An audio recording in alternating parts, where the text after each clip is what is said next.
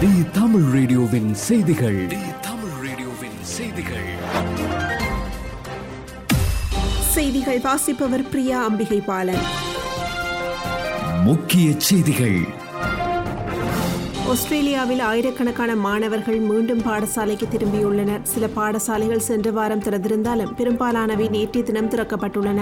நாட்டில் இரண்டு மில்லியனுக்கும் அதிகமான புதிய கோவிட் நைன்டீன் சம்பவங்கள் பதிவாகி இருக்கும் வேளையில் பெற்றோரிடையே பதற்றம் அதிகரித்துள்ளது. பாடசாலைகளில் அதிகளவிலான நோய் தொற்று சம்பவங்கள் பதிவாவதை தடுப்பதற்கான அனைத்து முயற்சிகளையும் மேற்கொள்வதாக நியூ சவுத் வேல்ஸ் மாநிலம் தெரிவித்துள்ளது. அதேபோன்று விக்டோரியாவில் பூஸ்டரிடம் கூடுதல் தடுப்பூசி இன்னும் போடாத பாடசாலை ஊழியர்கள் மார்ச் மாத நடுப்பகுதி நடுப்பகுதிக்குள் அதை போட வேண்டும் என்று எச்சரிக்கை விடுக்கப்பட்டுள்ளது. இல்லையெனில் அவர்கள் பணியில் இருந்து விலக்கப்படுவர் என்றும் அறிவுறுத்தப்பட்டுள்ளது.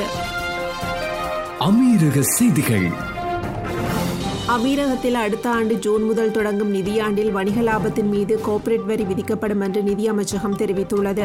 அமீரகத்தில் இரண்டாயிரத்தி இருபத்தி மூன்றாம் ஆண்டு ஜூன் அல்லது அதற்கு அடுத்த நிதியாண்டில் வணிக லாபத்தின் மீது கோர்ப்பரேட் வரி அறிமுகப்படுத்தப்படும். உலகளவில் சிறந்த நடைமுறைகளை ஒருங்கிணைக்கவும் வணிகங்களின் சுமையை குறைக்கவும் அமீரகத்தில் இந்த கோர்ப்பரேட் வரி நடைமுறைக்கு வர உள்ளது. சர்வதேச அளவில் ஏற்றுக்கொள்ளக்கூடிய கணக்கின்படி அமீரக வணிகங்களின் லாபத்தின் மீது கோர்ப்பரேட் வரி செலுத்தப்படும். அனைத்து வணிகங்களுக்கும் வணிக நடவடிக்கைகளுக்கும் ஒரே முறைப்படி கோர்ப்பரேட் வரி அமைய உள்ளது.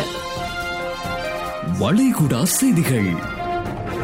குவைத் ஏர்வேஸ் ஈராக்கிற்கான தனது விமானங்களை தற்போதைய சூழ்நிலை காரணமாக நிறுத்தியுள்ளதாக தெரிவிக்கப்பட்டுள்ளது. குவைத்தின் சிவில் விமான போக்குவரத்து ஆணையம் வழங்கிய அறிவுறுத்தல்களுக்கு இணங்க இந்த முடிவு எடுக்கப்பட்டுள்ளதாக தெரிவிக்கப்பட்டுள்ளது. இந்திய செய்திகள். உள்ளாட்சி தேர்தல் வருவதால் தான் நோய் தொற்று பாதிப்பு குறைந்துள்ளதாக சமூக வலைதளங்களில் சிலர் கூறுவது தவறான தகவல் என குறிப்பிட்டுள்ளார் சுகாதாரத்துறை செயலாளர் ராதாகிருஷ்ணன்.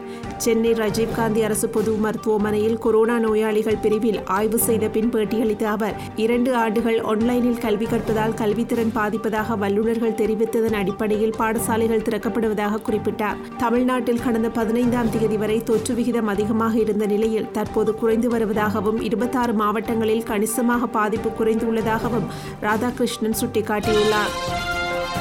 இலங்கை செய்திகள். இலங்கையில் டெல்டா பரவும் வீதம் முழுமையாக குறைவடைந்து ஒமிக்ரோன் பரவல் பாரிய அளவில் அதிகரித்துள்ளது.